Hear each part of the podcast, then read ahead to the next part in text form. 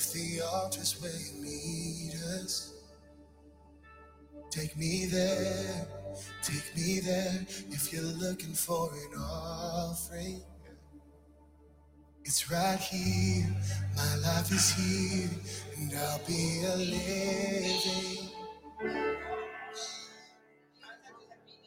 Morning, everybody. Praise God. Hallelujah. Father God, we thank you, Lord, that we're here, Father God. Once again, Father God, that we're able to gather together, Father God, to join together, Father God, to worship you, Father God, to honor you, Father, to bless you, Father God. Father, once again, Father, we will just uh, come this morning with the yearning, Father God, to, to be with you, Father God, to have just an intimate time, Father God, with you and, and you alone, Father God. Nothing else on our minds, Father God, this morning. So we ask that you would just send your spirit right now, Father God, to move in this place. That you would send your spirit now to just flow through this place, Father God. Lord, that we would just set aside all those things, Father God, on our minds and focus on you, Father. May we just shift our attention right now. May we lean into you, Father, this morning, Lord God, as we worship you, because, Father, you created us to worship. So we thank you, Lord God, Father, once again for breathing life into us, Father God. We thank you, Lord God, that we're able to be here, Father, this morning, Lord God. Even among, Father God, everything that's going on, Father. We will stand, Father God, with each other, Father. We will stand with Albuquerque, Father. We will stand with New Mexico, Father God. And we will worship. Hallelujah. We will not be silent, Father God, this morning. We will not be controlled, Father God, this morning, Lord God, by other people, Father, that don't want us to be here, Father, that don't want us to worship you, Father God. But Father, we will take that step of faith, Lord God, and know, Father, that even though, Father, we may be in the fire, Lord God, that you are with us, Father.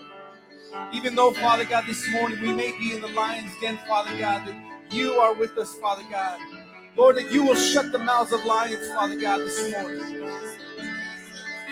Lord, that we can stand, Father God, that we can worship you, Father, without fear, Lord God.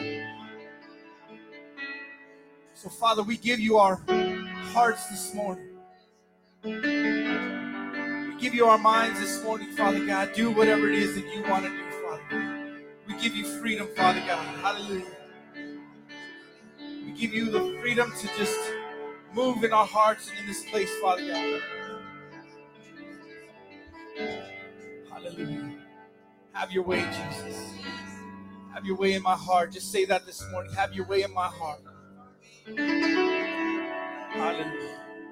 We give you all the glory, Father God. All the praise, Father God, that you deserve. In Jesus' name. Amen. Hallelujah.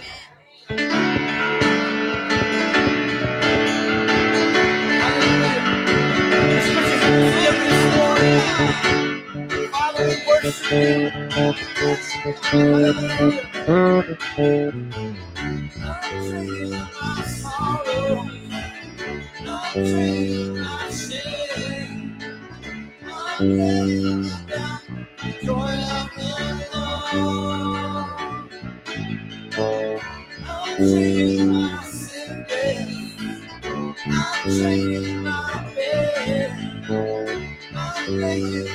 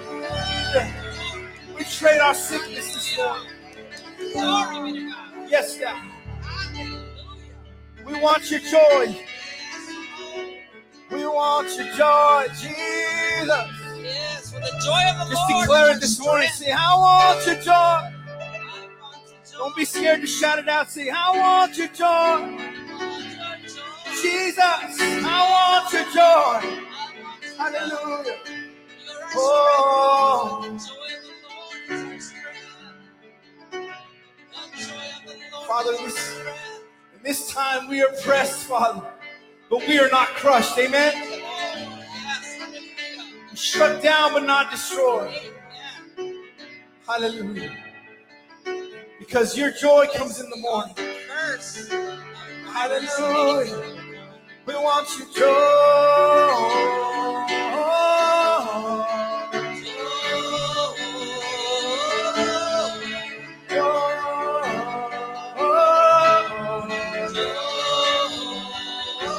Sing it out.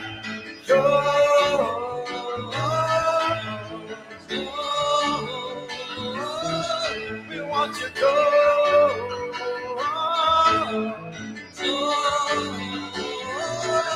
We want your joy.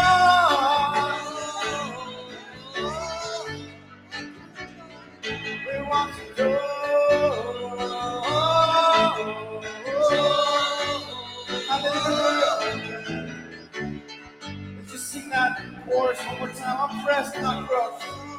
Just need you to believe those words this morning. Hallelujah. Oh, Jesus. I'm pressed and not crushed. Skin not wrapped. Down and not destroyed. Bless the other good from stops to the door. It's joy beneath my strength. Though the sorrow may last for the night, joy comes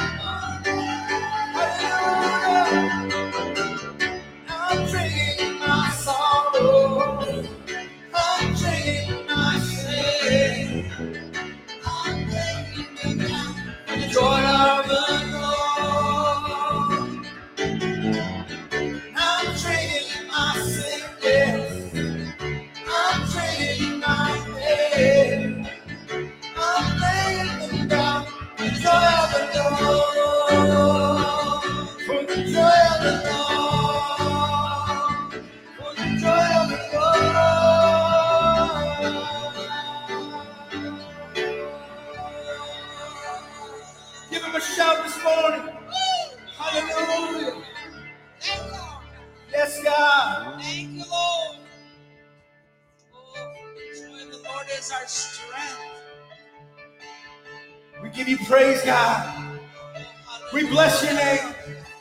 Glory be to God. Hallelujah. Hallelujah. Blessed be your name, Lamb that is plentiful, streams of abundance flow. Blessed be your name. Blessed be your name, found in the desert place, walk through the wilderness.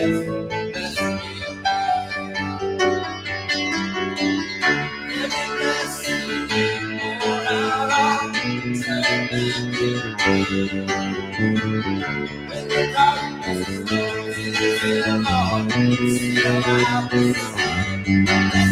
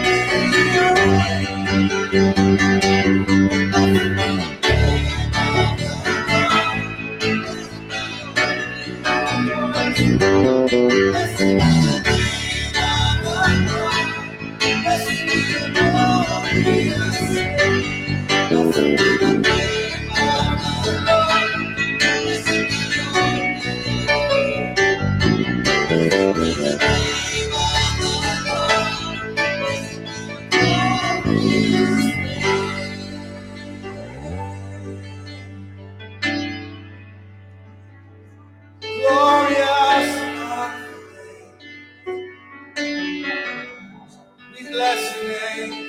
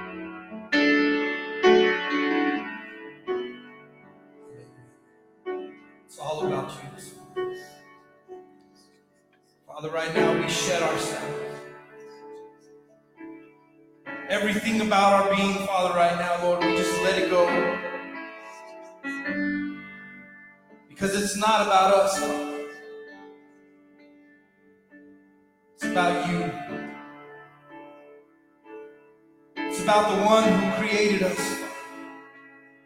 It's about the one who breathes life into us each and every day.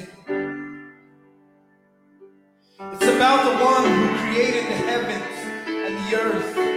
It's about the one who created all the birds and the beings on the ground this morning, God. It's not about us, Lord. It's about you. It's about how wonderful and amazing you are, Father, this morning. Lord, it's about how majestic your name is this morning, God. It's not about us, Father. It's about you, the King of Kings, the Lord of Lords. It's about the one, Father, who hung on the cross, but defeated death again. Hallelujah. It's about you, God. It's about the one, Father,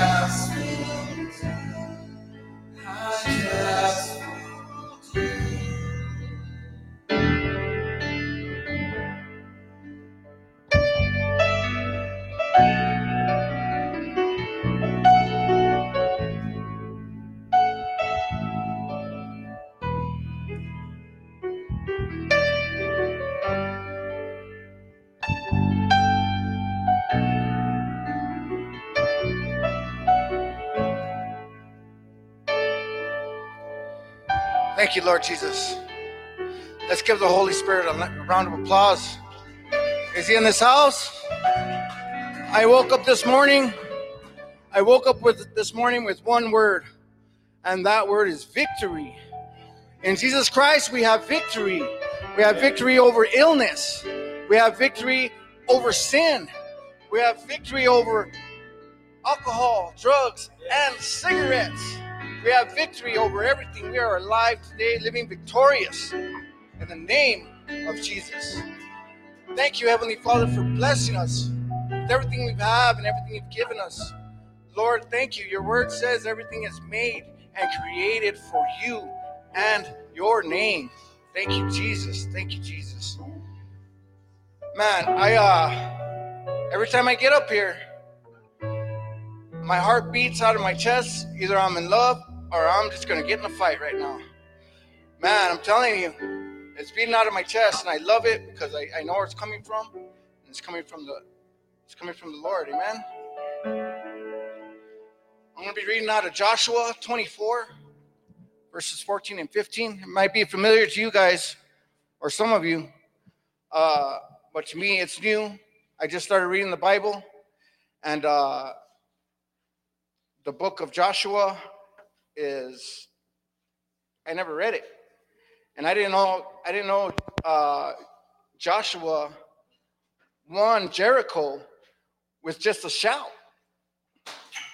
And uh, when you're reading through the Bible and you're uh,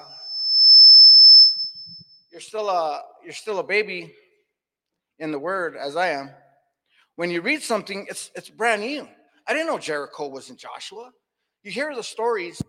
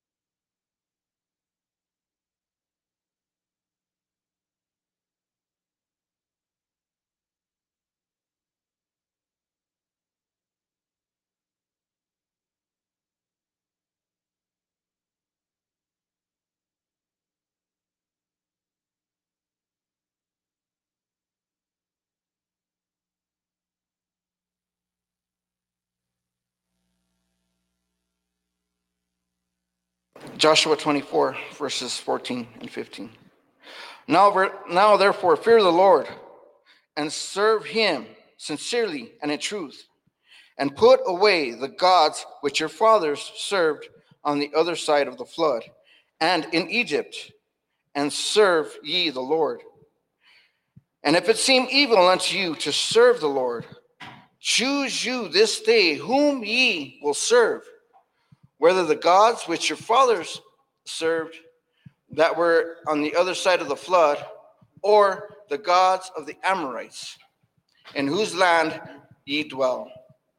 But as for me and my house, we will serve the Lord. Amen. Amen. It took him a lot to get to that, that place. If you haven't read, and this is this is the sixth book of the Bible, and uh, man, it is it's, it gets good. He conquers so much land, he's giving land away, right? In the name of the Lord, in the name of Jehovah. I I'm sorry. I get excited because uh, Joyce is in here, and she uh, she backs me up. She's like, "Oh yeah, go and read this." And, but uh, but uh, amen, man. The word is good. The word is good. Can I get the ushers up, please? Anyway, God bless everybody. Thanksgiving's coming up. That's the only announcement I have. Is uh, November 26th. Oh, well, we have on this Wednesday is prayer. Uh, everybody's invited. Be sure to come. Not this week. Not this week. I wasn't. I missed this Wednesday. I was. Sorry. That's what happens, huh? I missed the boat. So anyway, Thanksgiving. Thanksgiving is uh, now Thursday. Most of us uh, have the time off, and most of us have a four time four day weekend. I do have one special announcement. Uh, Marianne is a proud great grandmother again. Juliet had her baby uh, this past week. Man, amen. God, God bless you guys. Man, I'm always, my heart goes out to you and your family all the time. Really, really. Uh, could I have the tithes and offerings come up, please?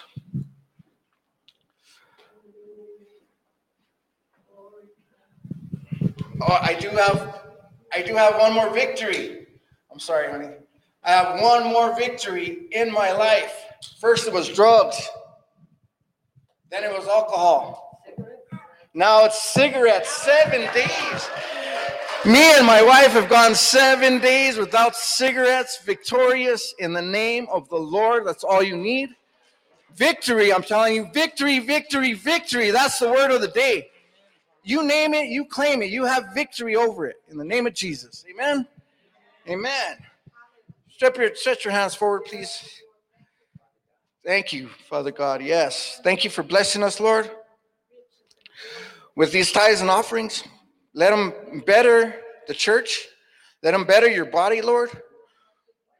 In the name of Jesus. Amen. Amen.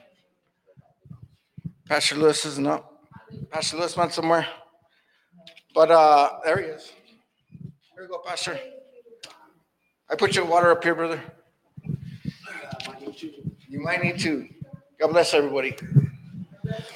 God is good. And all the time. Hello, Pepito. He's trying to raise his head up. Stand up, turn around, wave your hands at each other, and say, God bless you, we're here. Just this will be your greeting here this morning. Amen. Amen. Hallelujah.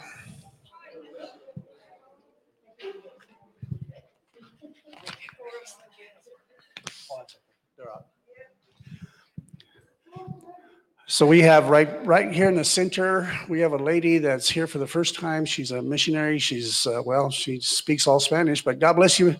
Uh, would you like to stand? Stand up and let people know. Stand. Amen. She, she, the Holy Spirit will help her interpret for her. So, amen, amen. Well, you know what? Nothing matters but God. Amen. That's all that matters. That's all that matters. Nothing else. Nothing else. So, we're not having prayer on Wednesday because, well, the day after will be Thanksgiving and uh, many people will be preparing. And um, well, you know, Bob sings a song here once in a while, and um, first verse of that song says, "The atmosphere is changing." Man, is it changing? Because this Thanksgiving is not going to be like any other. I mean, it's just uh, I know that uh, the, the the restrictions are there, um, and uh, well, you know, you just can't go to Walmart anymore and walk right in. The lines are ridiculous. Sam's Club, Costco, people are waiting up to two hours just to get into the store. I don't know if you heard about Carlsbad, but Carlsbad, their Walmart had to shut down. And all they had was Albertsons and another food store. And uh, they are in real danger of running out of food over there because Walmart had to shut down for several days. I don't know if it's opened up again. Um, but uh, for those of you that are not aware of, uh, Walmart on I 40 and Coors had to shut down. Walmart on Carlisle and Menaul had to shut down. So let me ask you this what's going to happen if all the Walmarts shut down all of a sudden? Well, you know what? My wife was a little concerned, and she says, uh, she says to me, she says, um, "Oh, by the way, my hearing is not real good this morning. Uh, Bob and I were at the shooting range yesterday, and without notice, he shot this big old cannon right next to my ear, and I lost all my hearing. so I, I, think it was payback because I did this to him several years ago when we were hunting. I shot my gun right, right next to him, and so uh, so so my hearing is kind of uh, it, it's not there. Um, so anyway. Um, um, I, I, was able, there, there's some benefits of turning 65, becoming a senior. You know that? Uh, for the longest time, I wouldn't accept it. McDonald's at 55 was giving you a, a, a, discount. And I said, no, thank you. No, thank you. I wouldn't accept it. But here I am, 65 now, and uh, some pretty good benefits. So I'm going to take advantage of that. And um, so as a result of that, uh, I was able to purchase a, uh, uh an elk permit next month. Um, and my wife says to me, she says, Hon, why do you want to go hunting? Because the freezer is full of meat from two, three years ago. Well, guess what? it's going to come in handy right now because if Walmart shut down and the Albertson shut down, guess what? We're ready for another six months with all the meat we have in our freezer, uh, elk uh, and deer, and so uh, I'm okay with that. And if my wife don't like the elk or the deer, well, she can go on a diet. I don't know, but uh, I, am good with that. And so um, I, if it if matters get really really bad, I'll, I'll, even share my elk and my deer with you guys. Okay, uh, and if for some reason we get one next month, um, there'll be some more meat there, so I will share it with you. So no problem. Don't worry about it. Don't go to Albertsons. Don't go to a Sam's Club or Walmart. Just come to my house, knock on my door, and say, "I'm here for a pound of elk, or I'm here for a pound of, of deer, whatever it is," and I will I will hook you up. Okay, I will hook you up. So, but um, you know, the uh, atmosphere is changing. It's changing on a daily basis. And without us realizing, really, it does have an effect on us. Um, nothing else matters but Jesus. And we should be able to hang on to him even tighter during these times. Uh, I, I, drove by Albertsons this morning just to see, and it was about eight o'clock, and the line was already forming outside. Um, and uh, so, so these things are going to get worse here in the next month or so. Okay, uh, so Thanksgiving already is, is totally different. But what about Christmas? What is that going to be like? It's, it's just going to be like no other. Um, you know, most people, and that's you're absolutely right. Nothing else matters but Jesus. However, it has an effect on us without us realizing.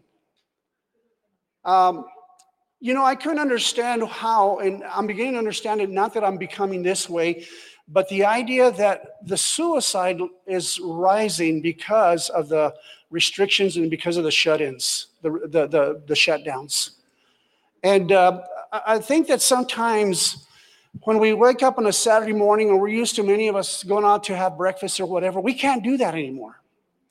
Um, you know, you drive down Coors and uh, you see the IHOP it's closed completely. No, no uh, carry out, no nothing. And in Rio Rancho, the IHOP, they have for sale signs on their buildings. The atmosphere is changing quickly. And at this point, all we can say is, you know what? You're all that matters. And so, what is it that gets us through the season? What is it that gets us through these next few months? And what gets us through the next few years? It's Jesus. And we've got to hold on to him. I, I, I believe that I believe that, that the whole reason for this is that God is saying, look, don't give up on me. Hold on to me because I will get you through this. And so, you know, things are changing really, really quick. Now, the other thing that's changing, and I want to say this, that uh, I, I think it's no surprise to any of you where I stand with the virus, okay? If I get it, so be it. I'm not afraid of it, okay? I believe either God will get me through it, or if I die, I'll be with Him. So either way, it's a win-win situation for me. Now I understand. I understand that for some reason, if I was to get it and I die, that my wife is going to be left behind and my kids are going to be left behind. But you know what? After the service, they'll get over it, and so yeah, they'll mourn for a while and say, "Well, he's gone." But one one of these days, we're gonna we're gonna meet up with him. We're gonna be reunited. Okay. So I'm not afraid of it by any means. However, I don't want to catch it and pass it on to someone else, and someone else dies as a result of that. So I am very careful, okay, as to where I'm at, what I do uh, uh, when I'm on public. I don't, I don't defy the mandate when we go into buildings of wearing the mask. Okay, I wear the mask. I went to uh, Brielle's uh, little program uh, on Wednesday, I think it was last week, and uh, they checked my temperature when I walked in. I says, "You go right ahead," and they I put on my mask, and, uh, and, and so I'm not defying any of that. Okay, uh, I go to a store and I see the markers, and I, I try to keep my distance. Okay, um, and so um, you know I, I, do get a little upset sometimes. I really do. Uh, I was at the bank a few weeks ago, and I was outside, and, and while I'm waiting outside, I don't have my mask on. Okay. So this lady walks up and she stands be- behind me there. She's next in line, and she looked at I didn't have my mask on. And so she tells the person behind her, she says, I'm going to get over here behind this corner over here because the man in front of me, he doesn't have a mask. And, and I felt like her, I'm outside, ma'am. I'm outside. And, and so, you know, they say that if you're outside, you're okay. However, I respect that. And so the other thing that's changing is less and less people are going to church. And we have less people here. And I want to say this because, you know, this morning as I bring forth a message, I want to try to keep my composure. Sometimes I get a little too uh, out, of, out of line here, and, and not, I'm not apologizing for my for my deliverance, but sometimes I get just a little too carried away, and sometimes uh, I, I, I come a little strong. And so I want to say this morning that if you're staying home, and for those of you that are watching live stream this morning, if you're staying home for that reason because you don't want to be around, I respect that. I respect that totally. Okay, so we're seeing less and less people coming to church. They're staying home out of safety. And so all we can do is say, you know what, we respect that. We're not going to hold it against you. I am really, really, uh, uh, what's the word I'm looking for? Um, Calvary Chapel. Uh, Skip Heitzig just put out a, a statement, okay? Uh, and, and, he said, he said, um, I'm not going to shut down the church. He says, I don't care about the 25% and I don't care about the 75, less than 75. He's giving the invitation. If you want to come and if you feel safe, you come. We're not going to shut the church down. And I'm so glad that he said that because there are a few pastors that are making that stand, okay? Um, and so, for those that are shutting down, because there are some big churches, the mega churches that are shutting down, uh, uh, Legacy, Smothermon, he's he's already on, on, on MLG's uh, bad side. and so he's like, I'm not going to shut it down for anybody. Okay. And so, from my understanding, there's been thousands over there. And, and, and, from those little churches or other churches that are shutting down, they're going over there because they want service. They want to worship God. they don't want to be told you can't worship God. And so, so we have we have a, a good number of people that out there that if their church is shutting down, they're finding a place that they can go and worship God. Amen. Uh, you know, the, the Catholic Church uh, a few months or about a month ago, they, they shut down their in person services. And uh, now that the cases are going up and they're crazy, uh, the archdiocese says, well, we're going to open it back up. well, good for him. Good for him. And so uh, this is this is what's happening with the church today. The atmosphere is changing. And I want to thank you guys for coming. And at any point, if you feel like, because yes, you know, yesterday I think it was uh, 2,300 uh, cases uh, the, the day before, and, and actually all last week, they were above the 2,000 uh, cases. I just want to present one thing to you guys this morning, okay? And I, I've- I've got a message here, and I'll get to in just a bit. But I just want to present to you one thing here. I asked my wife last night because she deals with the um, people are going into the hospital. She reads their charts. She she sees what's going on, and, and she did say that there was well over well over hundred at UNM. Uh, Joyce that is not here this morning because they're they're asking that they work overtime because they're overwhelmed with all the cases.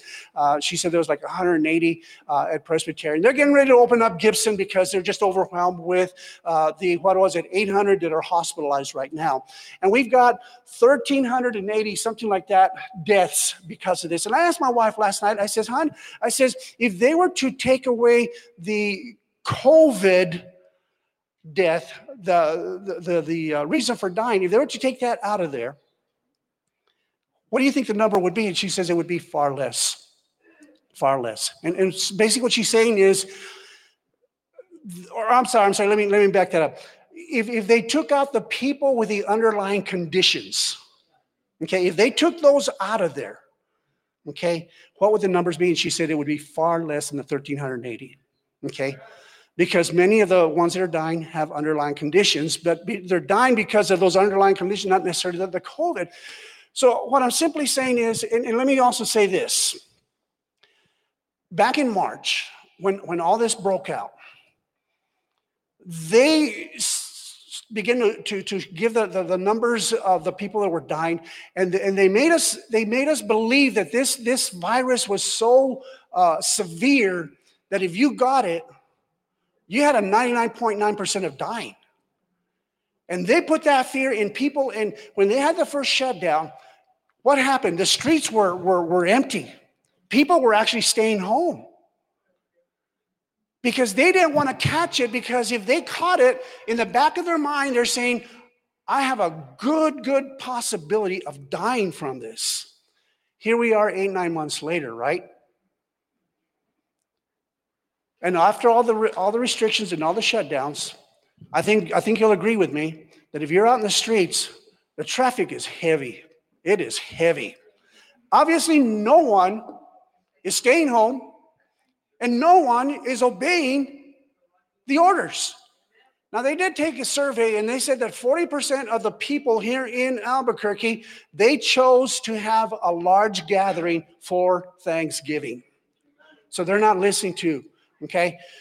You take the stand that you want, and I'm not going to judge you or criticize you. If you want to bring the whole familia over for Thanksgiving and you have 50, 60 there, so be it. You do what you feel you need to do. But this idea of the fear. And so now, after nine months, eight months later, the people are thinking, wait a minute, it's not as serious as. They were saying not everybody's dying. You, you feel bad for the deaths, yes. But not everybody's dying. And people are beginning to realize, people are beginning to realize that it's not as severe. I got a bunch of people looking at me right now like, oh, you don't know what you're talking about, Pastor. I know exactly what I'm talking about. We have Justin back there. Reason he was gone for a few weeks is because he had COVID. Oh no, everybody's gonna stay away from COVID. Justin, Justin, just stay in your booth right now and don't you dare touch anybody. Guess what? He got through it. He got through it. His his mom was the first one to get it. Guess what? She got through it. And you know what? She's got some very, she's very high risk. His sister got it, and she got through it.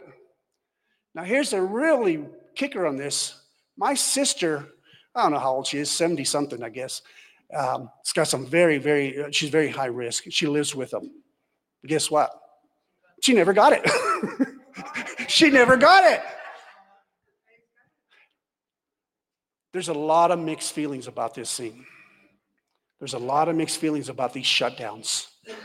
Greg Abbott, the governor of Texas, came out and he says, We are not having another shutdown. Took a, took a strong stand on that. We're not having, and guess what? El Paso had how many cases in one day? Something like 10,000 cases in one day. Uh, and, and so, but Greg Abbott said in Texas, we're not. DePlan, uh, De- DeSantis, DeSantis from Florida, he said, we're not having another shutdown. Okay. What in the world is going on here? The atmosphere is changing, guys. And every one of us here, we're being challenged, challenged to make decisions for ourselves, for our family. Churches, pastors are having to make uh, uh, decisions. And in some cases, they, they make a, a decision that they stand boldly and defy the, the, the, the mandates and, and defy the, the, the restrictions. And, and, and Christians are criticizing them. And then there are those that, that, that choose to close down, and Christians are criticizing. We're in a mess. what do we do? And I just want you to know you've heard this from me. And uh, again, you know, if, if I get it, I get it. Um, and if I, for sure, if, if I was to know that I, I tested positive, I, I would let you know and I would stay home for 14 days or whatever. And I would make sure that I would not uh, uh, be around any of you because I wouldn't want to pass that. But I, I believe God would get me through it. Okay. And if, uh, you know, I get it and five days later, Teresa's calling everybody and says, "Oh, my husband died from COVID. Uh, just, just, just pray for her. Okay. Pray for her. I'm not afraid. I'm not afraid. Do you know that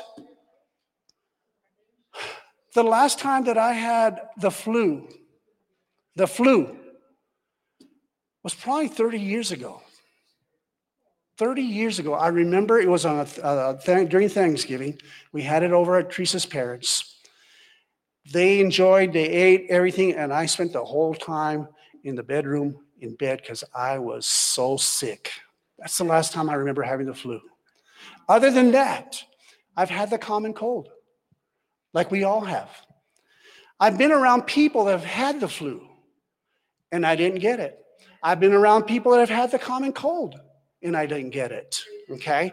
In fact, it, it seems like when I've caught the common cold has been when I've either overextended myself, my body got tired, I was vulnerable for that, and I caught it. And in some cases, I would be, uh, you know, I, I would be eating my uh, chicken noodle soup because I love that when I get sick. Chicken noodle soup always gets me through it. And and of course, of course, uh, um, Theraflu. When I start feeling the symptoms, immediately I start taking Theraflu. But friends, I want you to know it has been several years since I've been sick with a cold or with a flu, and I thank God for that. I thank God for that. And I think that for the most part, we are all pretty healthy here. Yeah, there's some that have some um, high risk, and, and I am high risk with my diabetes. I, I'm not real proud of this, but right now my numbers with my diabetes are not good. They're not good at all. Uh, I've been working on it for the last six months to try to bring it down. I've been bringing it down a couple of points every three, but right now my numbers are not good. And I have no one to blame but you guys. Because you guys, you guys feed me. You keep feeding me. You keep bringing me donuts. Albert brings donuts on Sunday morning, and I look at him. So I have no one to blame but you guys.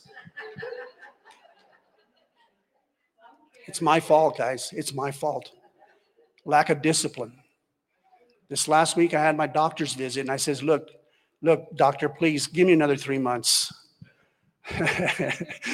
Um, and so I, she says, What are you doing differently? I says, I am walking five miles a week, which I am. I come here in the mornings, I do what I do, and I walk from here to Blake and back, which is a mile, which has been helping me. Okay. I can do this. I can do this. But friends, there's so much going on in our lives right now. Where do we stand with God? Where do we stand with Him? Are we really trusting in Him? Are we really putting our faith in Him?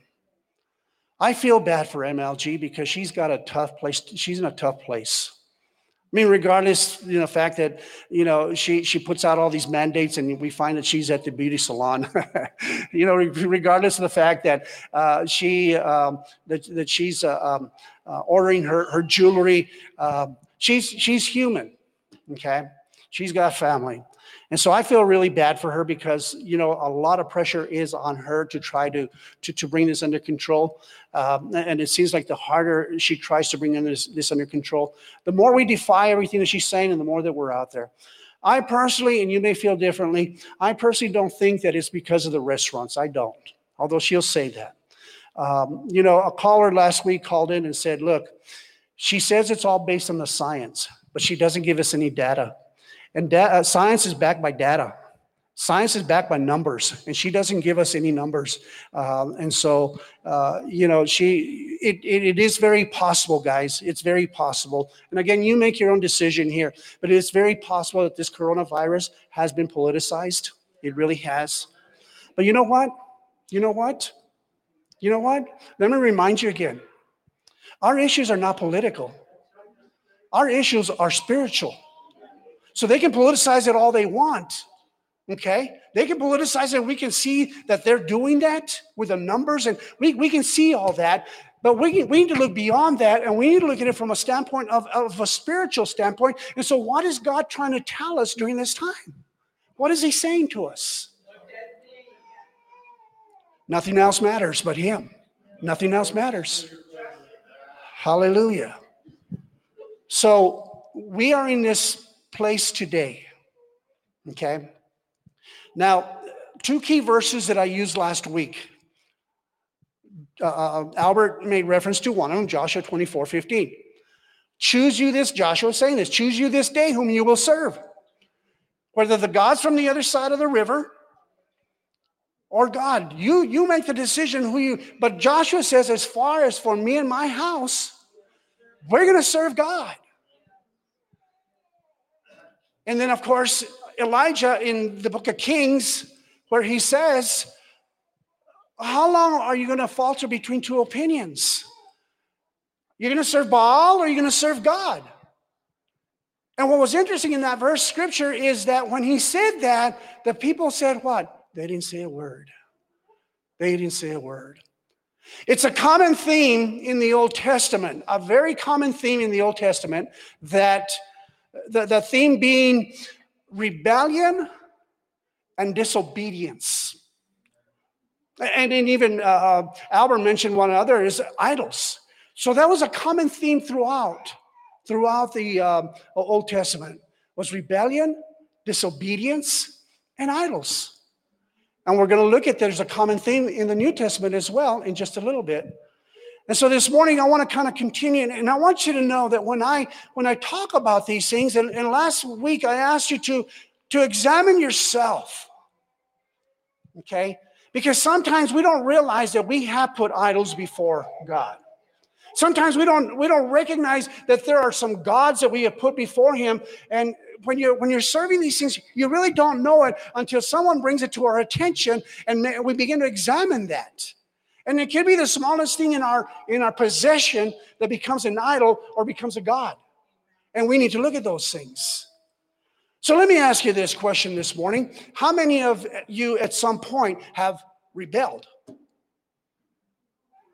I think most of us have. Most of us have. You've either rebelled against your parents, your grandparents, uh, but I think most of us, if not all of us, at some point, we have even rebelled against God. You know, I, I, remember when, when I was asked to leave uh, a church that we'd been a part of for 17 years. I remember when, I, uh, when, when, when the, the Assembly of God uh, superintendent uh, directly, right to my face, he says, I'm going to strip you of your, your credentials and you'll never preach again in an Assembly of God church. And I was real bold that morning. I says, you know what? You go right ahead, go right ahead and strip me from my credentials because you're not the one that ordains me. God's the one that ordains me. And if I never speak in an Assembly of God church, so be it. So I was pretty bold that morning, but I'll have to say that for the next few weeks, I was really hurt. I was hurt with the pastor, with the church, and I was hurt with God. And I rebelled for a few years, not just a few days. I rebelled for a few years. And I said, you know what? If this is what ministry is all about, then I don't want to be involved in it. And I rebelled and I rebelled. Went to church, found myself there counting the tiles one, two, three, four, five, six. Man, that drummer sounds horrible. I remember that guy's out of key. Not that I know what key they were playing, they were singing in, but I found myself being very, very critical. I remember there was some good friends of ours that had experienced pretty much the same thing, and we would get together and we would go to church, and it was not so much uh, um, uh, the ladies. It was me, more me, and, and this other the uh, the other man. The ladies they went and they worship. We'd go to lunch afterwards, and me and this other person would say, "That preaching was horrible." I mean, we just sat there we, because that person had been ousted also. That person and rebelled as well. I think we've all rebelled here at some point. I, think even when when we pray, God, uh, move in my life in, in this direction. And when God moves in a different direction and He doesn't answer your prayers according to your ways, what do we do? We get a little upset with God and we say, you know what? I'm just going to walk away for a little bit. But praise be to God that the Holy Spirit there, the convictor, He's the one that convicts us and He tells us and He shows us. And it's because of the Holy Spirit that He would convict me and I would obey that. I would come back and I say, I'm so sorry, God. I'm so sorry. So sorry. Thank God for the Holy Spirit. He's not only the comforter, but He's the convictor. And He's the one that convicts us. I had numerous people tell me, and in fact, I remember going to a funeral service, and the pastor that had ousted me, uh, he was there, and he says to me, he says, Lewis, you're not where you're supposed to be. I looked at him, I says, I'm exactly where I need to be. Full of rebellion and criticism, and I was just tearing every church down. And, uh, and he was probably right. But I was so hurt and so upset with his pastor that I said to him, I'm exactly, and it was exactly with that tone, I'm exactly at where God wants me to be. Boy, was I so wrong. I was so wrong. You know, it's easy for me to get up here and confess to you all my rebellions and my uh, disobedience, but I want you, while I preach this message, I want you to look at your own life and I want you to look at the times that you rebelled and the times that you were disobedient and how God dealt with you. And the fact that, and the fact is that that common theme, disobedience, rebellion, idols. Why does God bring me back to this? I don't know, but it may be because we are dealing with these things and sometimes we're blinded to that. And we have to open our eyes. What is God wanting to do in the midst of this atmosphere that is changing? Does He draw, want to draw His people closer to Him? Absolutely. He wants us to draw closer to Him. Hallelujah. This is a hypothetical thought, but me and my daughter were just talking about all these people lining up and waiting for hours and for hours. And if matters are going to get worse here in the next week or so or month or so, uh, she says, "What's what's going to happen when you have 200 people outside waiting for an hour and a half or two hours? What's going to happen when all of a sudden all it's going to take is one person and say, you know what, I'm fed up with this, enough, and they rush the door." They rush the door. And if one person does it, and that person says, you know what? I'm going to run in there as well. What's going to happen? What's going to happen in the next few weeks? Total chaos is going to break out. Because sooner or later, we dealt with it pretty well uh, the, the first shutdown, but how are we going to deal with it this, this second time around? You can time it if you want, but Albert said that he went to uh, Walmart, I think yesterday, early in the morning. I think Nikki was there. They were there early in the morning before it opened up, and they were 30, they were the 30th person behind the line. So people are saying, you know what? I'm going to beat the system. I'm going to get there before they open up. And guess what? 100 people are thinking the same way. And so when you get there, you're like, what's going on here? Wait a minute. I thought I was the only one that was this smart. There's a lot of smart people. So if chaos breaks out, how are we going to handle this? Are we going to rebel, disobey? How are we going to handle this? I think we need to dig deeper and find that relationship with our Lord Jesus Christ has to develop. It has to develop. Through everything that we're going through, we have to develop a stronger relationship with God. We really do. If you're one of those that are out there and you're waiting and you serve God and with all your heart, with all your mind, with all your strength, and you're there and all of a sudden you see everybody rushing the door, are you going to be one that says, I'm a Christian, I'm going to do things orderly, and I will wait right here? And after everybody rushes in and they get what they need, and now you've been orderly and you've done everything because you want to stand out as a Christian. Now you get a chance to go in, and everything that you on your list, it's all gone. And you're thinking to yourself, man, I should have rushed the, uh, the, the door just like everybody else. Man, I'm telling you, God is challenging us in so many ways today so that we can be the light and we can be the salt. He wants us to light up the world. He wants us to have flavor. Amen. And so he's doing all this. And so we can look at this from so many, so many uh, directions. Okay. Again, the election, it's up in the air still, right? What's going to happen? What is going to happen? And so let's go over to let's go over to uh, Exodus. Exodus, the the, the uh, I don't know, Exodus one, I guess. And let me just share some thoughts with you here this morning. Some thoughts that you can chew on and say, uh, okay, I'll take that. Or you can chew on it and spit it out and say, nah, I won't take that. Did you know that Micah, the prophet, Micah, he preached in areas and the people didn't listen or they didn't hear him. He prophesied in other areas and the people didn't listen. They didn't hear him. It took Micah anywhere from 15 years to 25 years before the people finally started listening to what God was speaking through him. When I saw that 15 to 20 years before people started listening, I realized I've been here 20 years. So maybe it's time people start listening. Because for the last 15 years, people come in, they listen, they go on, they say, eh, it's okay. It's okay. so, um, actually, if we go back 15 years ago or even 20 years ago, um, goodness, the only ones that are here that were 20 years ago was Mary Ann Margaret. Uh, Tina was one of them. Uh, Linda came a few years later, and so um, so so they're the ones. But I, I have to say that they've probably um, listened to uh, the messages. Um, you know, it's one of the things that we as pastors sometimes we we uh, we, we take into um, consideration. Is is a message having effect? Is it having effect? And I trust this morning that while you hear what I have to say, that you can take it home and say, you know what the pastor, the Lord gave the pastor this message. And so I need to take it to heart and I need to examine myself and to see where, where I am at. Let me remind you real quickly before I get into Genesis or Exodus right there. Let me remind you real quick that 80% of our population says that they're Christians, and yet um, 80, about 80% of those that, that, that, say that of our population says Christian, they don't, they don't even believe that Jesus rose from the dead. You know, half of them don't even believe that the word of God is infallible. They, they find contradictions there and uh, all kinds.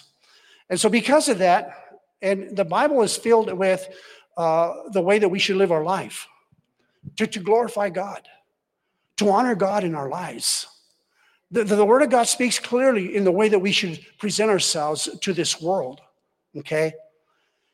And if the biggest percentage of those that claim to be Christian are okay with the LGBTQ, okay, if they're okay with um, uh, what do you call it? Um, living together without without being married. And, and friends, unfortunately, we have a lot of churches that are allowing these people to be in some kind of position in the church. So if we can if we can see that that the, the majority of those that are Christians are disobeying and rebelling against the word of God, it's it's the remnant, it's the remnant that is that's living that life, that life of holiness, that life of purity. It, it's, it's a remnant that's doing this. It's, it's a remnant that's saying when they read the word of God and, and the word says something to them, they, they take it to heart. And if there's corrections that need to be made, they make those corrections. It's a remnant, guys. It's not the whole 80% because they're believing everything that the world is telling them. It's okay to do this, it's okay to do that. Friends, again, let me just throw this entertainment. Oh, Pastor, now you're getting into meddling and you're getting away from preaching. No, I need to say this because so much of the Christian world today has received and accepted Hollywood and their uh, forms of entertainment, and they're being a part of it. Thank you, Joe. Hallelujah. My composure. So in Exodus chapter 1, actually, let me, let me read a few verses of Genesis, uh, the last, the last uh, few verses there. It says, um, So Joseph dwelt in Egypt, he and his father's household. I'm starting with verse 22. Joseph dwelt in Egypt, he and his father household, and Joseph lived 110 years. How'd you like to live 110 years old? I'm at 65 now, and I'm telling you, I don't think I'd make it that long. I, I actually realized, I didn't even know this, but uh, I was down in Hatch here, uh, I don't know, about a month ago. Uh, went down to uh, Quinceanera. Uh, my, my niece had her quinceanera. And while I was there, I was there early, and I went to the cemetery to go see where my dad's buried, my brother's buried, uh, my, um, who else is there? Uh, two brother, sister. Anyway, I began to look around the cemetery, just walking through it, and uh, I ran up to ran into uh, Bonifacio Garcia. Bonifacio would be my great grandfather. Okay, he was my dad's dad, and and I looked at him and I figured out he lived to be 105 years old. And I thought, oh, that runs, you know, a, a long uh, life run, runs in, in my family. Um, you know, my dad was 83 years old, and so um, I don't think I'll be here to be that old. I think the Lord is going to blow the trumpet before that, and He's going to take us out of here. So I don't think I will even see 70. I really don't. Uh, not because of Corona, but because of the because of the um, the, the, the trumpet is going to sound. So Joseph was 110 years old. Joseph saw Ephraim's children to the third generation, children of uh, Machir, the son of Manasseh, were also brought up on Joseph's knees. And Joseph said to his brethren, I am dying, but God will surely visit you. Bring you out of this land to the land which he swore to Abraham, Isaac, and Jacob. Then Joseph took the, an oath from the children of Israel, saying, God will surely, uh, God will surely visit you, and you shall carry up my bones from here. So Joseph died, being 110 years old, and they embalmed him, and he was put in a coffin in Egypt. So we know the story of Joseph, right? His brothers were jealous jealous because of the relationship that he had with his dad. And so, uh, as a result, what they do, they throw him in a pit, they sold him, and uh, God took all of that. He turned it around and he put him in favor uh, in the king's court, uh, Pharaoh there. And so, we, we know all that. And so, uh, they, they've been in Egypt for all this time, okay? Now we go into Exodus and uh, we see what takes place here. But while they're in Egypt, the, the, the, the, the Hebrews or the Israelites are, are enjoying life. Things are going really well for them. Okay, several years go by, and now the Pharaoh that had favor over Joseph, there's a new marshal in town. It's a new Pharaoh that knew nothing about Joseph. And he could care less about the Hebrews or the Israelites. But he sees that he sees that, that they're multiplying, okay? They took God's command, be fruitful and multiply, and they were doing just that. They were multiplying. And as they were multiplying, the Pharaoh says, Wait a minute, wait a minute. Uh, it looks like to me that if for some reason them and their allies were to come uh, to have war against us, they would overtake us. And so, what does, what does uh, uh, uh, the Pharaoh do? He makes them slaves. And as a result of making them slaves, he thinks, well, this way, maybe it'll keep them from multiplying. But it seemed like the more restrictions that he put on them, uh, the, the heavier as being slaves, the more they multiplied. Wow. So Pharaoh is saying, wait a minute, this is just not working. This is not working. And so, what does he do next? He takes the Hebrew midwives and the Egyptian midwives and he orders them. He says, Every male child is to be killed. Now, listen to this, guys.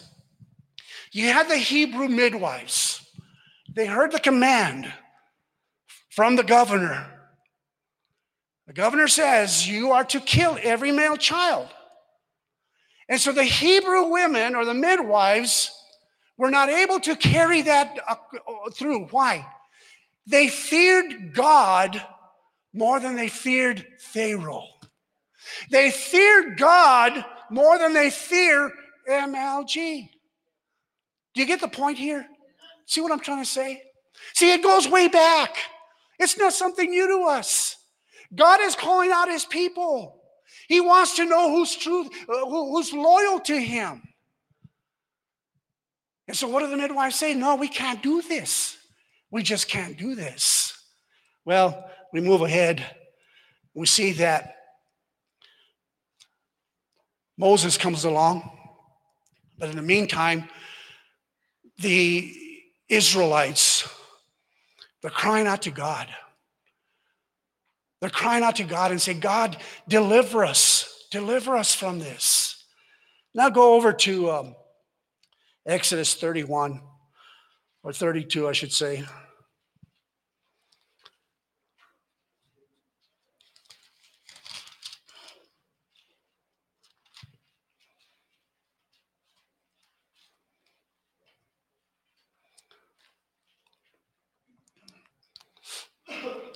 Are you there? Let me see where I'm at. Oh, all these words just all of a sudden start.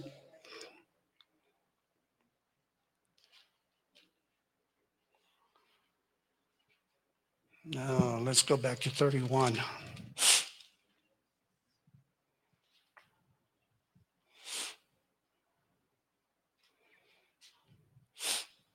Uh, I guess I should have highlighted these.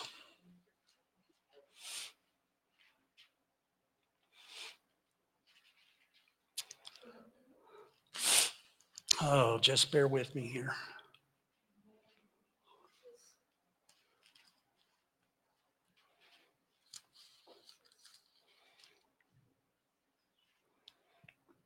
Well, I can't find the verse that I had earlier, but um, let me, uh, I'll give it to you paraphrased. The people are oppressed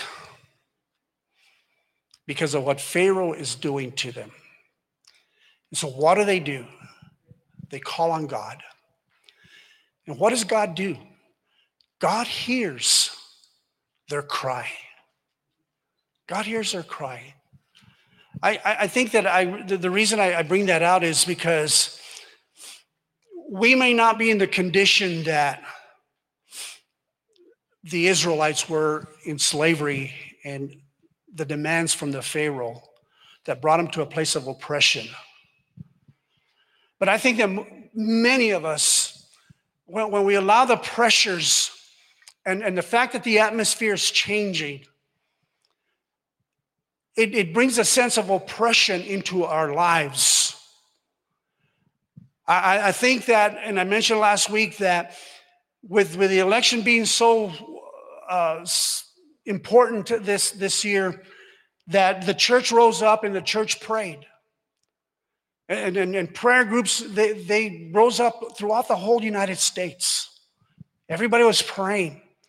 And, and they're praying because they understand the circuit, the, the, the consequences of, of, of, of losing this election. And we had five weeks here of, of prayer, and, and, and, and we prayed and we prayed, we, we cried out to God. And, and just like when the, the, the Israelites there in Egypt, when, when they cried out to God and said, God, see where we're at, God heard their prayer. And I want you to know, friends, that everything that we did prior to the election, every prayer that we sent up, God heard our cry. God continues to hear our cry. He has not turned a deaf ear to any of our requests. He continues to hear our cry. I know that many are still very downhearted, probably still in mourning because we don't know where it's at. And many of us continue to pray over this whole situation. And God's hearing our cry, just like He did those that were in Egypt. God brings them out. He uses Moses, okay? He uses Moses to lead them out of Egypt there. I, I want you to look at verse um, chapter 31 in the last few verses there. But you know, every once in a while, I'll be reading the Word of God, and then God brings a revelation to me. And man, it just it hits me like a ton of bricks. All of a sudden, my eyes are open, my understanding is open to ex- see what exactly God is saying there. And uh, it, it just it really it's like the spirit just falls upon me, and, and, and there's a there's an experience that I go through at that moment. I mean, it's, it's so powerful that I go home and I tell Teresa, I says, look, look, look, look what God shared with me. And Look what he showed me. And I read it and I'm, I'm, I'm just so excited. And she's looking at me like, "Uh, there's no revelation there to her. I, I know that there's times that you guys are coming, oh, look what God shared with me. And I'm looking at it. because the revelation hasn't really been there. It, it was for you, but it wasn't, I- I'm not getting it. I'm not getting that, okay? Well, when I read this, Okay, we know that God brings them out of Egypt. They're going, they cross the Red Sea. They find themselves at the base of Mount Sinai. And what happens? Moses goes up to the mountain, Joshua goes up to the mountain. And what is happening while they're up there? God is speaking to them. God is speaking to Moses. Moses has already had one experience, and that was at the burning bush. And so this was one of those revelations, understanding one of those where, man, it just boom, it came down on me. And I'm telling you, for about 15, 20 minutes, I could not just, I couldn't get catch my composure because the Spirit of God was just showing me something there. Again, sometimes we read the Word of God and we just see, read it like, well, it's just another book.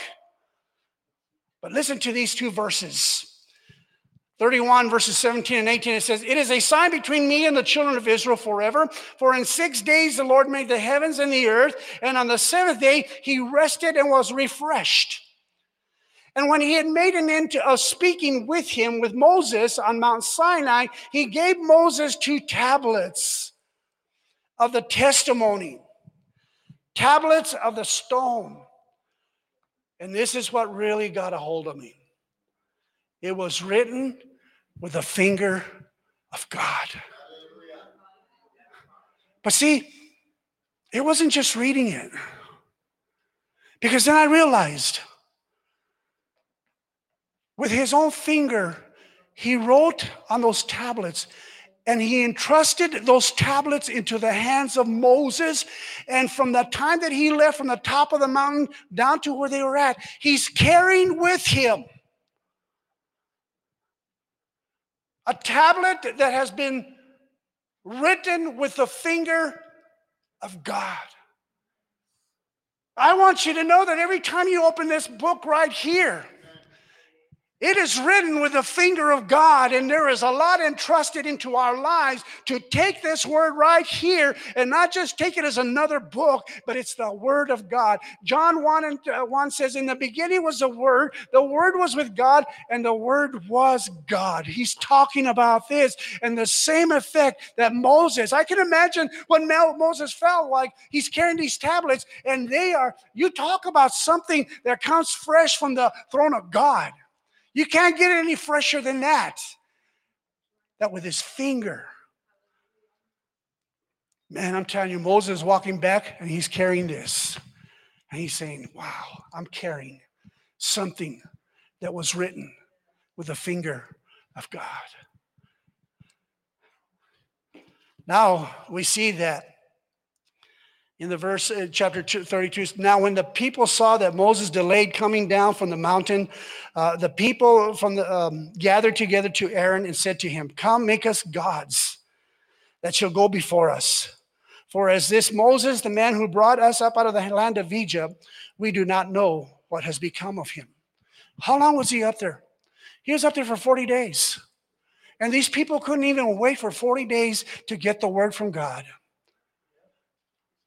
how many times have you prayed for something and you say, God, I want this, I want this, uh, uh, uh, the answer tomorrow or right now? I get a kick every once in a while. I'll watch Shark Tank. Anybody watch Shark Tank? I'm trying to be an entrepreneur and make millions.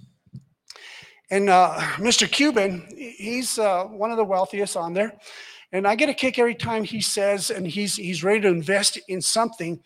And he'll look at that person. He says, I will give you what you're asking for, but I need a response right now. And all the other sharks look at him like, well, who are you? What I'm simply saying is there's times that we pray. We pray. And we look at God and we say, you know what? I want a response now. And we may not say it, but we begin to think it. And you know, the Bible tells us that God knows the intent of our heart. We may not speak it out, but man, we're asking God, I want an answer. And 40 days go by. And after 40 days, you say, you know what? I guess he's not going to answer me. So what do we do? We take matters into our own hands. We take matters into our own hands. You know, I think it was Joe that said it when he was up here preaching that we are of the microwave age. Pop it in the microwave, hit two minutes, bing, and it's done, and there you go. You got your answer. Well, in some cases, God wants us to wait. And the waiting is what's so really, really hard. And here it is the people that he delivered out of Egypt, he delivered them out of the oppression. He heard their prayers. He's taken them over there to the Mount Sinai. And now Moses has gone up to get a word from God. And he's been up there for a few days. And the people already are getting a little impatient. And they said to Aaron, Hey, I don't know. We don't know if he's even coming back. We need to worship something. And what does Aaron do?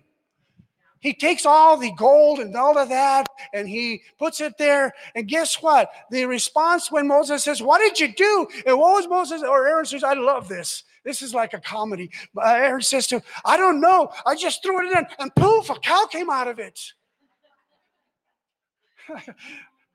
Bible has some humor in it, doesn't it? But look, look, he says, we know what happens, but look over it. Look at look over at verse 9. And the Lord said to Moses, I have seen these people, and indeed it is a stiff-necked people.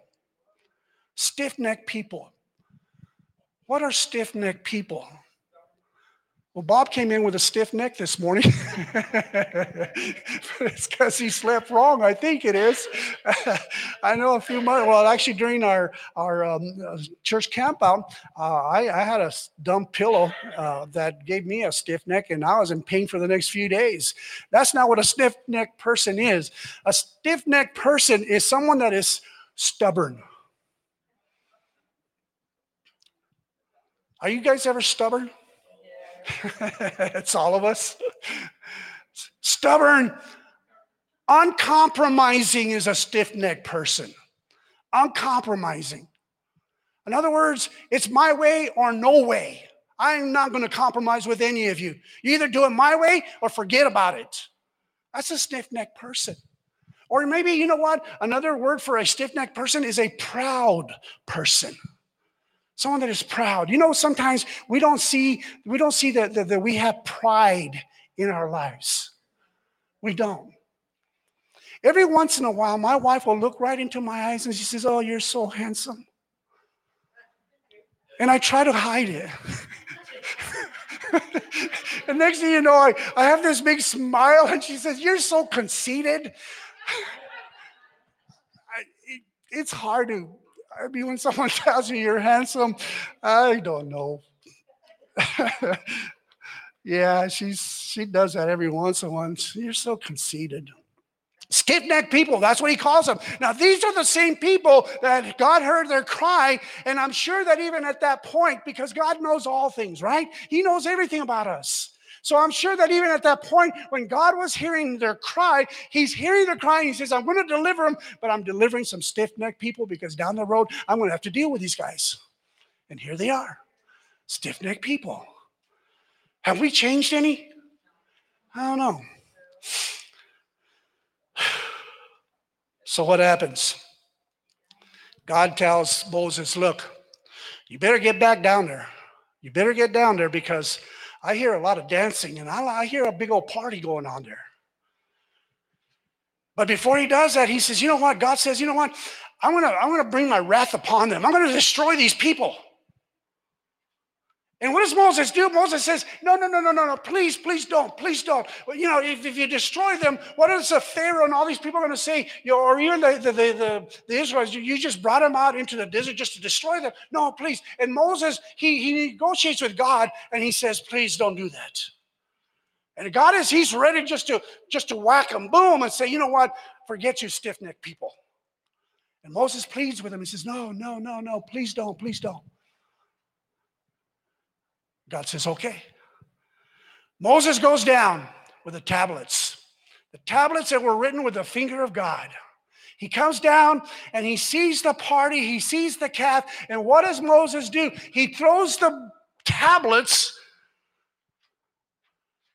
Now, what happened here? Now, all of a sudden, Moses is angry. See, Moses had an anger issue. Moses needed anger management classes. Because if you think about it early on, Moses sees a Hebrew being beat up by this guy, and what, is, what does Moses do? He kills the he kills the Egyptian.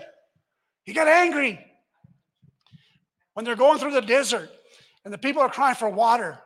And what does what does Moses do? Out of anger, he strikes the rock, boom. And as a result of that, what happens to Moses? He's not able to see the promised land. Mo- Moses had some anger issues. Okay? He comes down and he throws the tablets down. He throws them down. But let me speed up here a little bit because I'm running out of time. Jump over to verse 24, 32, Exodus 32. And I said to them, Whoever has any gold, let them break it off. So they gave it to me, and I cast it into the fire, and there and this calf just came out. Now look at verse 25. Now Moses, now, now when Moses saw the people were unrestrained, unrestrained.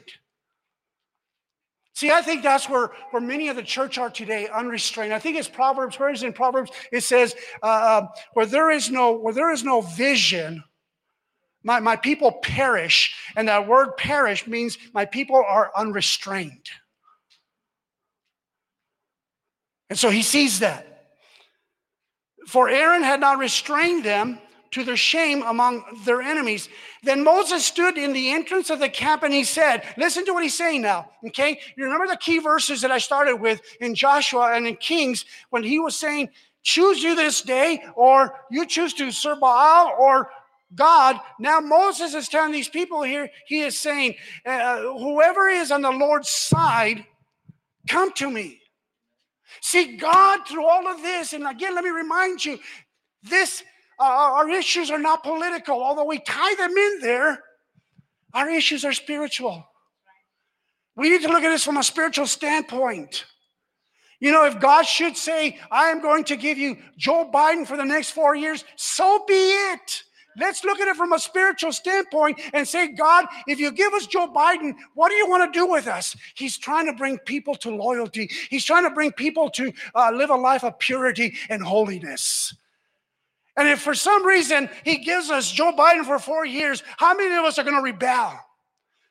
How many of us are going to be disobedient?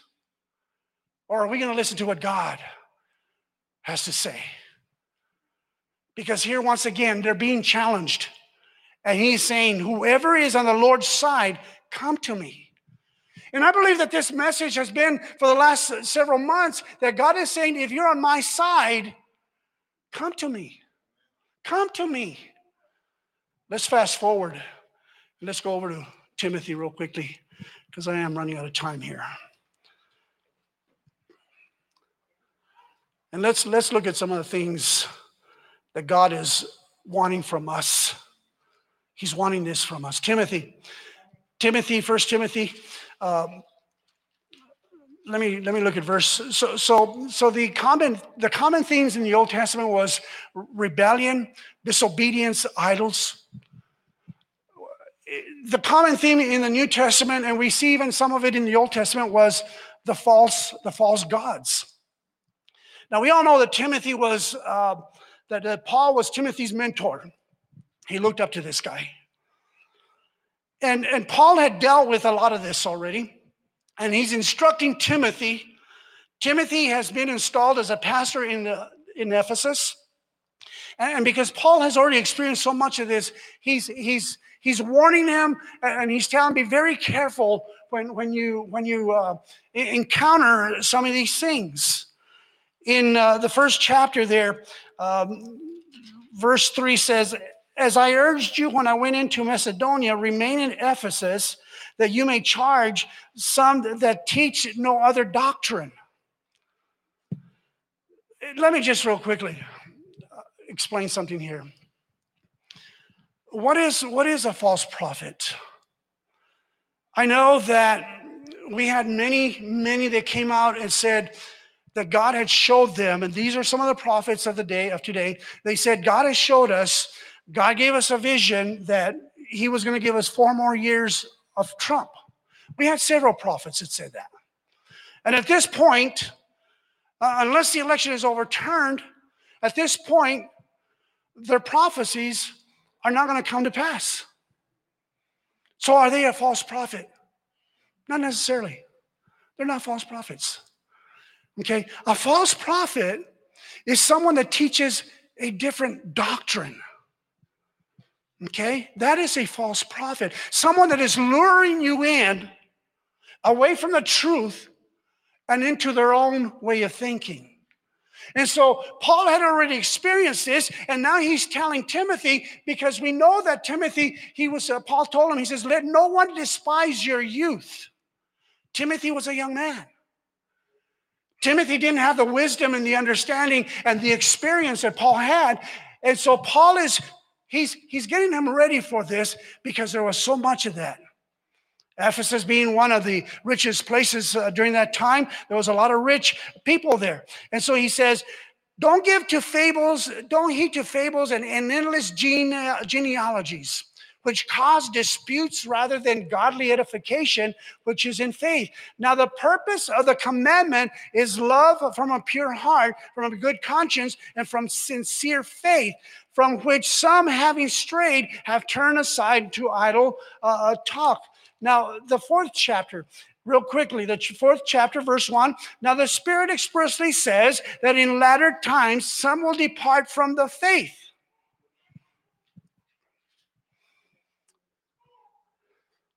Let me just say this.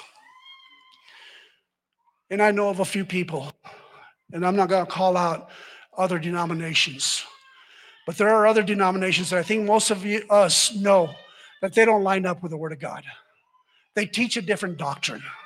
Okay. And when they teach a different doctrine, we need to stay away from those things. Now, I've known of some people that are very grounded in the Word of God that have been lured in by these other denominations. And so Paul is saying there that in the latter times, some will depart from the faith. They're departing from the truth. And they're listening to these other ideas and they're falling for it. This is what's happening today. So let me just say that there's plenty of people out there that are trying to get you to go and visit their place and, and, visit and be a part of them. So uh, Paul says in second verse, speaking lies in hypocrisy, having their own conscience seared with a, with a hot iron, forbidding to marry, commanding to abstain from foods which God created to be received with thanksgiving by those who believe and know the truth. For every creature of God is good and nothing is to be refused. It is uh, received with thanksgiving, for it is sanctified by the word of God and prayer. So again, Paul is simply instructing Timothy beware of these things. Okay? Beware of them. Now let's go to the sixth chapter. And let me read a few things there. What's going on? Let us, as many bondservants are, are under the yoke, count their own masters worthy of honor, so that the name of God is uh, and his doctrine may not be blasphemed. So, so he's talking about slaves here and how the slaves should treat their their their, their masters, and and uh, he just goes on. He, he goes on there, um, verse nine.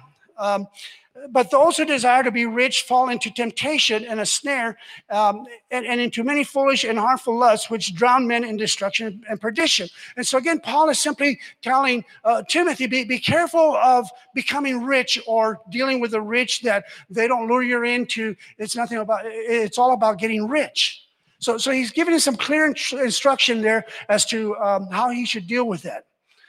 I don't think any of us have to deal with uh, being rich because uh, that it leads into because um, the only thing we're rich in is God's grace and His mercy. Uh, other than that, to say that we have big, big, big accounts, um, we don't have to worry about that.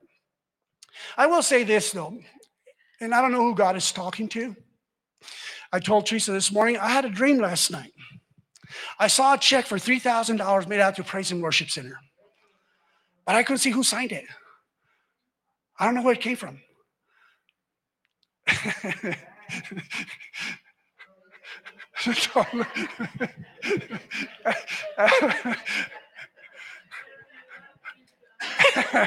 just think, just think, just think about this. That if, if you if you follow through with that, God's going to return it to you a hundredfold. So what's a hundredfold of three thousand dollars? Is three hundred thousand dollars or something like that? Just think about that. Three hundred. What would you do with three hundred thousand dollars? Pay out the house. See, that's just it. The first thing that should be in our mind if I get three hundred thousand dollars is give ten percent to God. but right off the bat, oh, there's my Corvette.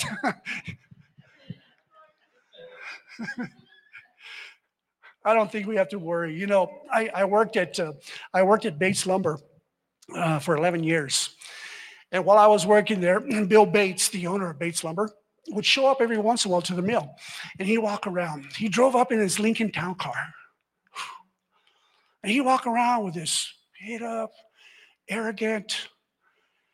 You know, eventually he went broke. Um, riches aren't going to get you anywhere. It's not going to get you anything. You know, I, I know lately they've been saying, uh, uh, invest in gold, invest in gold, invest in gold. Well, you know what gold is? Ye, into this world we came with nothing, and out of this world we're going to go with nothing. And if you want to take your gold with you, you know what? When you cross the pearly gates, uh, uh Peter and John can say, "Hey, look, this guy, he brought some paving stones," because that's all it's good for in heaven is paving stones. It's not good. He's worrying about the rich. But look at verse 11. And I want to emphasize this and just try to wrap this up. He says, But you, he's telling Timothy, but you, you man of God, he says, flee these things. Get away from these things. And look at the next word. He says, pursue. Pursue righteousness, godliness, faith, love, patience, and gentleness. Pursue. You know what that means? I'll tell you what it means. 47 years ago, I was working at a fire station putting garage doors. I looked out the window and there was Teresa painting the trim on the house. I said, woohoo. Came the next day and there was Teresa painting the same area. I said, woohoo. And then my coworker says, I'll bet you won't go talk to her. I says, I bet you I will. And I went out there and I said, Hey, my name is Lewis. And uh, do you have a glass of water? And she says, Yeah, you have a glass of water. She gave me a glass of water. So the third day, I'm looking out the window and there's Teresa painting the same place. And I looked and said, woohoo. And I went back and I said, Can I have some water? She gave me lemonade. so I said, Yes, yes.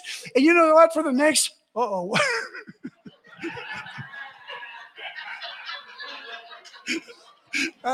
uh, so, so for the next for the next few months, for, for,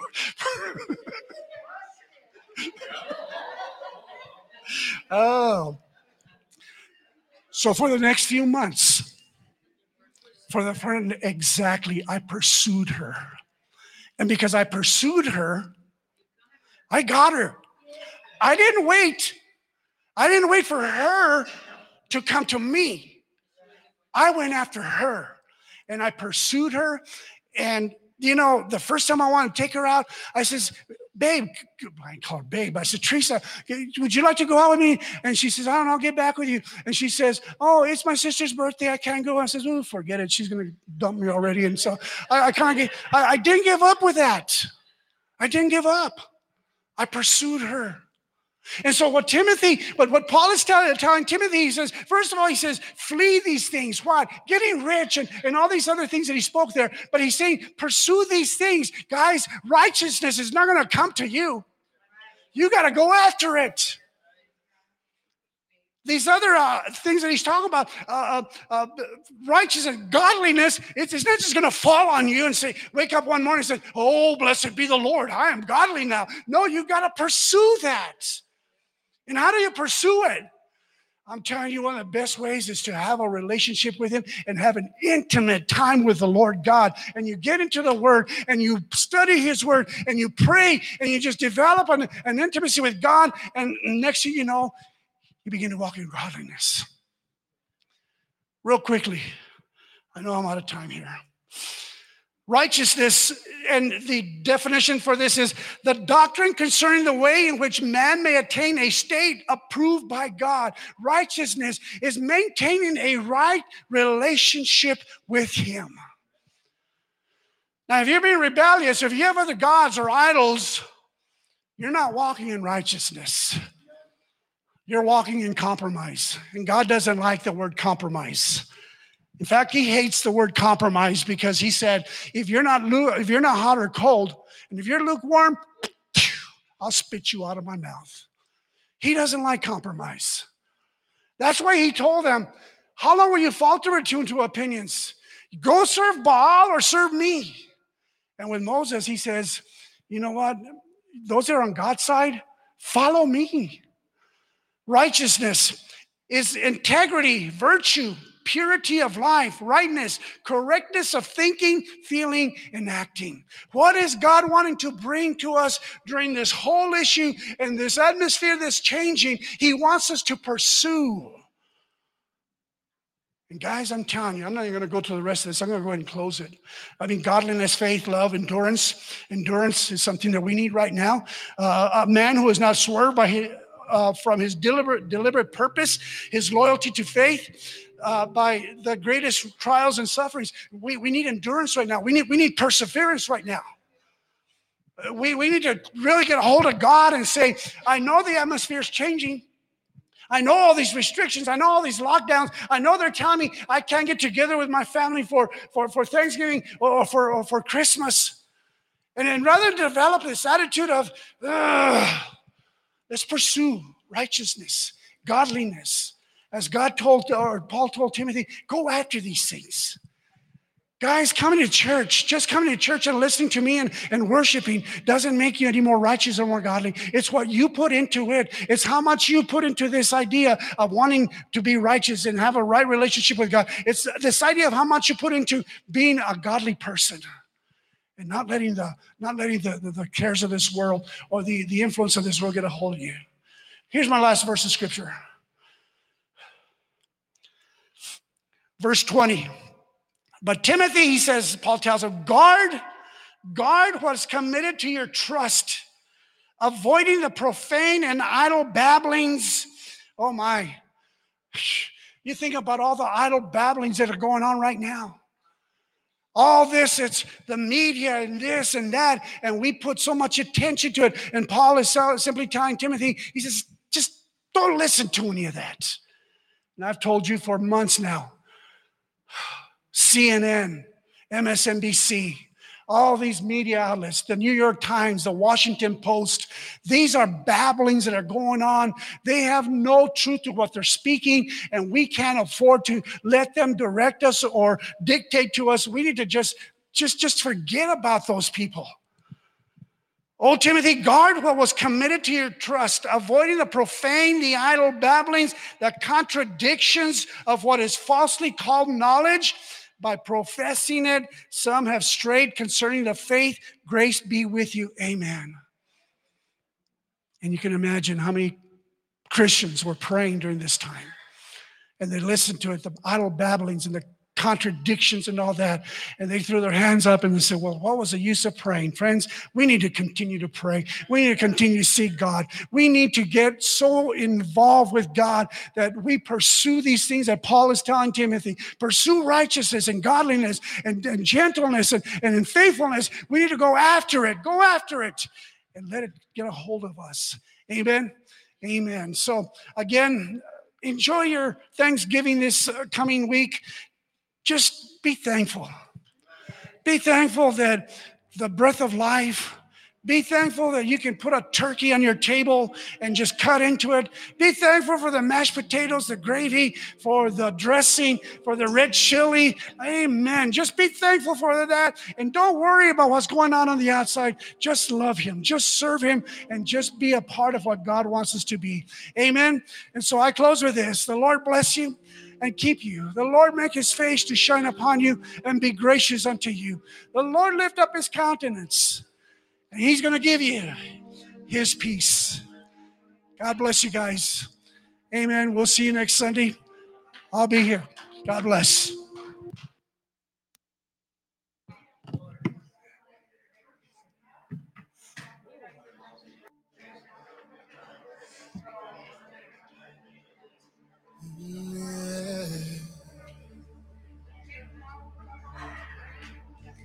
We love your praise. We love your praise.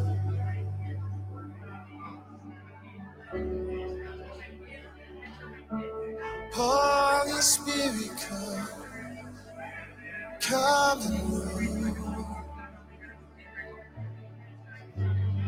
Come here and move Cause we want more than just a song, more than just words. We want you, Lord. We want you, Lord. We want you. Mm.